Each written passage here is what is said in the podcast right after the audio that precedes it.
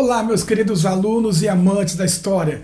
Sejam bem-vindos ao nosso primeiro Podtesta, o podcast do professor Testa, do professor Marcelo Maia. E hoje nós falaremos sobre a Revolução Industrial na Inglaterra.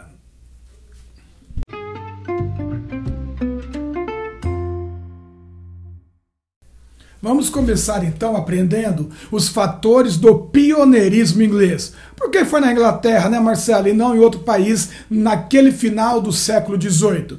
Bem, turma, para começar, fatores geográficos: abundância em carvão e ferro.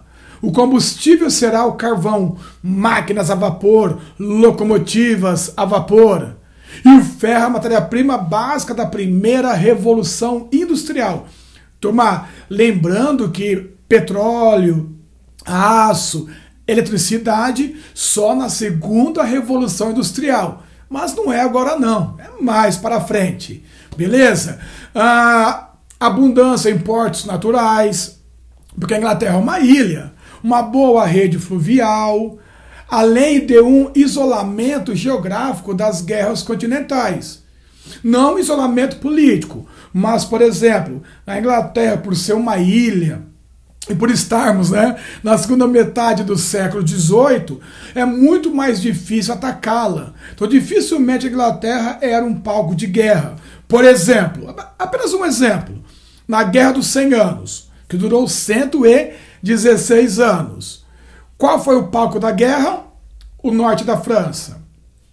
Segunda Guerra Mundial, Hitler judiou da Inglaterra. E olha já com aviões, com muito mais tecnologia. Mas não o suficiente para conquistar a Inglaterra.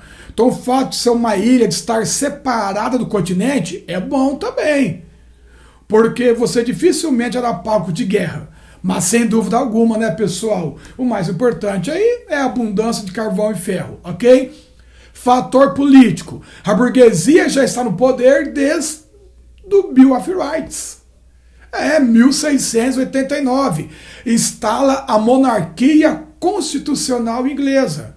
É, galerinha, você tem um rei, mas ele obedece a uma constituição. Quem faz a constituição? O parlamento. Quem dominava o parlamento inglês já era as forças comerciantes, a burguesia inglesa. Então a burguesia no poder, logicamente, vai se autofavorecer. E do ponto de vista uh, econômico, dois fatores bem legais também para saber. Tá? Olha lá. Primeiro, uma acumulação primitiva de capital durante a fase mercantilista. É, o ouro e a prata da América foram morrer lá no bolsinho dos ingleses, lá no bolsinho deles. Porque tanto Portugal como Espanha tinham balanças comerciais desfavoráveis com a Inglaterra. Ok, prof. Então, os Mercê está dizendo que o Brasil contribuiu para a reve industrial? Claro! A maior parte do ouro do Brasil foi acumulado por quem? Pela burguesia inglesa. É, turma. Porque Portugal e Espanha também tinham balanços comerciais desfavoráveis com a Inglaterra. Um exemplo dessa relação Portugal com a Inglaterra é o Tratado de Mitwin, que é o tratado de panos e vinhos. Portugal abria seu mercado aos tecidos ingleses e a Inglaterra abria seu mercado aos vinhos portugueses. Quem saiu ganhando? Logicamente que a Inglaterra. Tá, turma? Então o ouro do Brasil viajou, voou para os bolsinhos ingleses. E a burguesia inglesa vai saber investir. Tecnologia, produção. Então essa acumulação primitiva de capital, como diz Marx, foi fundamental também para a rede industrial. Ah, Marcelo, então a Inglaterra tem tudo? Tem, e tem também uma mão de obra abundante, que por ser abundante, é barata, turma. Isso começou lá na Baixa Idade Média com a política dos cercamentos, enclosures. O que são os cercamentos? Os senhores vão expulsar os servos da terra para abrir mais pastagens de criação de ovelhas e para vender a lã nos mercados de Flandres, Champagne, e assim foi crescendo. Essa população expulsa da terra vai para as cidades. Alguns também vão para os Estados Unidos lá tentar a vida nas colônias de povoamento. essa população expulsa da terra, na cidade vai ser o que, galera? Uma mão de obra farta e barata. Então, tudo isso fez a Inglaterra a pioneira na Revolução Industrial.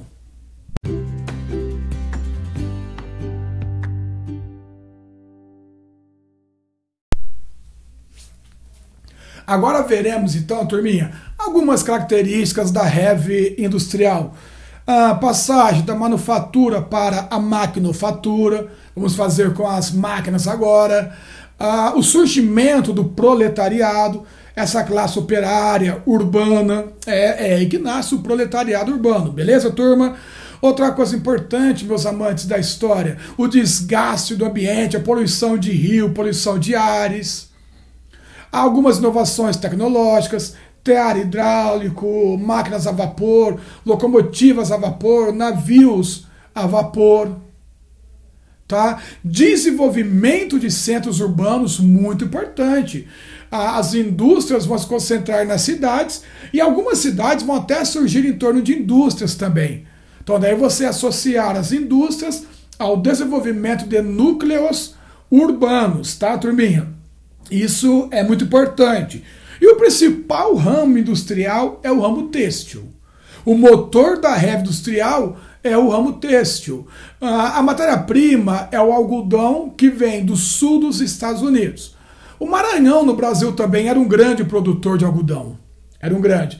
Seria o segundo maior produtor mundial, atrás apenas do sul dos Estados Unidos da América.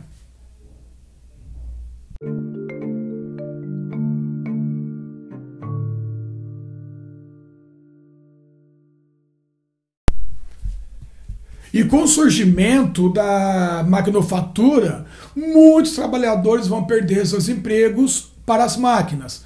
Uma máquina faz o serviço de vários homens.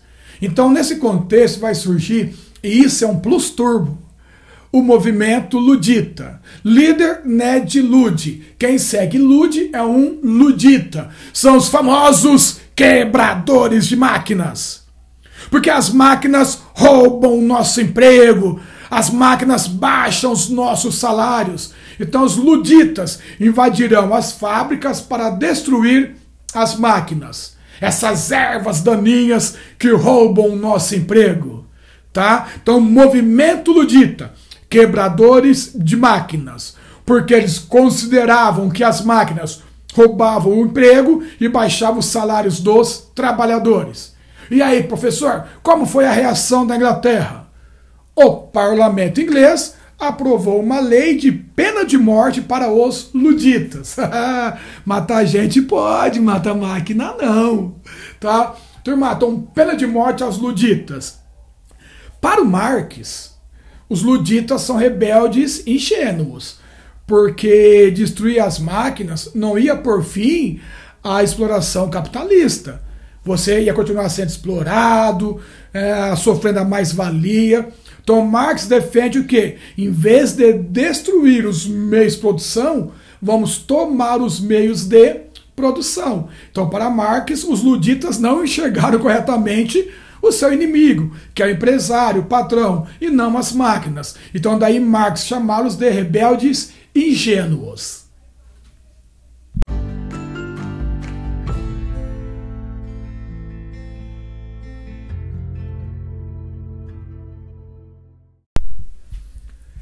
Outra coisa muito importante, turma, são as condições de trabalho.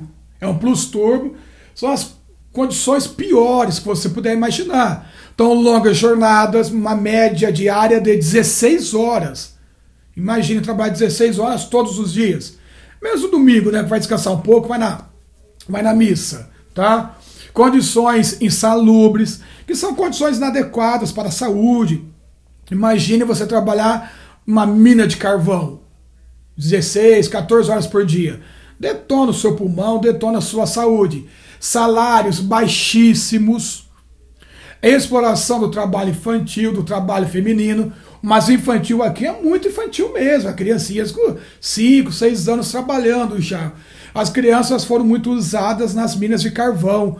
Porque os túneis, quanto mais eles entravam, né, quanto mais distante ficavam, é mais baixos eles eram. Então era mais fácil uma criança trabalhar do que um adulto. E as mulheres também muito abusadas, né, pessoal? Além de ter salários mais baixos que o dos homens ainda, as mulheres também sofriam com abuso sexual, com assédio. Muito do salário delas era, era tido de acordo com a produção. Então, se uma mulher ali não aceitasse um assédio, um abuso, ela poderia ter uma máquina ruim para trabalhar, poderia ser demitida. Então, eram formas que os homens encontravam de tentar assediar as mulheres.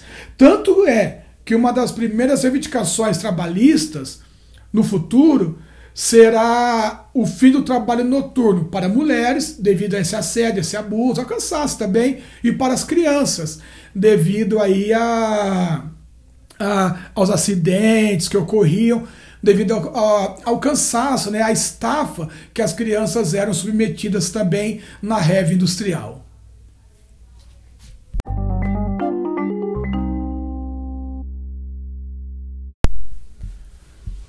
É bom lembrar também que os bairros operários eram muito pobres, ah, eram cortiços, moradias paupérrimas, algumas até subterrâneas, muita gente vivendo num ambiente pobre, sem condições de higiene, de saneamento, muitos atingidos pelo tifo, por várias doenças, principalmente pelo tifo. Então, os bairros operários das cidades industriais inglesas, além de toda a miséria que eu acabei de falar, também sofriam com isso, com várias doenças, com várias epidemias. Enquanto estamos vivendo uma pandemia, não é isso, turma, nesse 2020, uma pandemia de Covid-19, sempre é bom lembrar que a história é marcada por epidemias e por pandemias. E os bairros operários tinham muitas epidemias. Devido a isso, muita gente próxima, faltas de condições de higiene, de saneamento, no caso aí da reve industrial, sobretudo epidemia de tifo.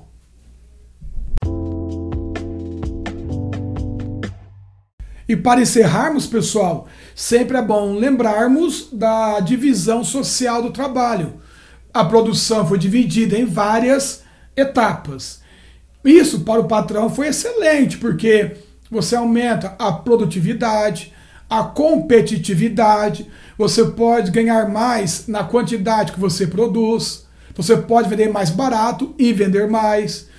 Para o trabalhador foi terrível, porque baixa os salários, ele é mais facilmente substituído o trabalhador. Eu não preciso de um trabalhador que saiba fazer todo o produto. Não. Ah, ele só vai costurar a camisa, o outro só vai pregar o botão, o outro só vai cortar o tecido. Então não preciso mais um trabalhador que saiba fazer todo o produto, como por exemplo sabia na, nas oficinas medievais, o mestre artesão, o oficial, o aprendiz. Então isso baixa salário e faz com que os trabalhadores fossem mais facilmente substituídos. Além disso, turma, o trabalhador perde o saber sobre a totalidade da produção. Entendeu? Ele não domina mais a totalidade da produção. Está com, tá com seu trabalho cada vez mais parcelado. É o famoso exemplo do Adam Smith, quando vai, quando vai falar da, da construção de um alfinete, né? Quantas pessoas precisam para fazer um alfinete? Então você tem um empresário coordenando essa divisão social do trabalho, esse parcelamento das tarefas. Ah, além do que, longas jornadas, 16, 14 horas, repetição de movimentos, vai provocar algo muito moderno, muito sentido hoje em dia. Estresse físico, estresse mental, que o Chaplin, de forma genial, demonstrou no seu belíssimo filme Tempos Modernos.